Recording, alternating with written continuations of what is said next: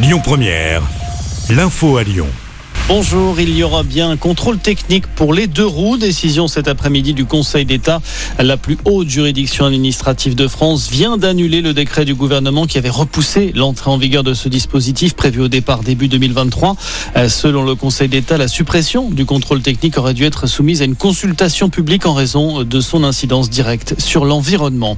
L'autopsie a commencé à parler. Justine est morte étranglée. Elle a également reçu des coups.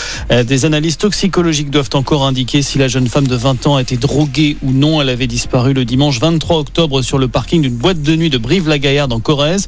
Son corps avait été retrouvé quelques jours plus tard. Le principal suspect dans ce dossier, un ouvrier agricole de 21 ans, a indiqué aux enquêteurs avoir tué la jeune femme avant de l'enterrer près de son domicile. Il a été incarcéré et mis en examen.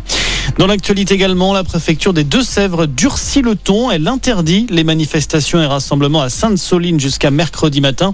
Décision prise pour éviter de nouveaux débordements dans cette ville après les violences commises ce week-end. Une soixantaine de gendarmes ont été blessés dans des affrontements avec des manifestants mobilisés pour s'opposer à la construction de réserves d'eau géantes par des agriculteurs.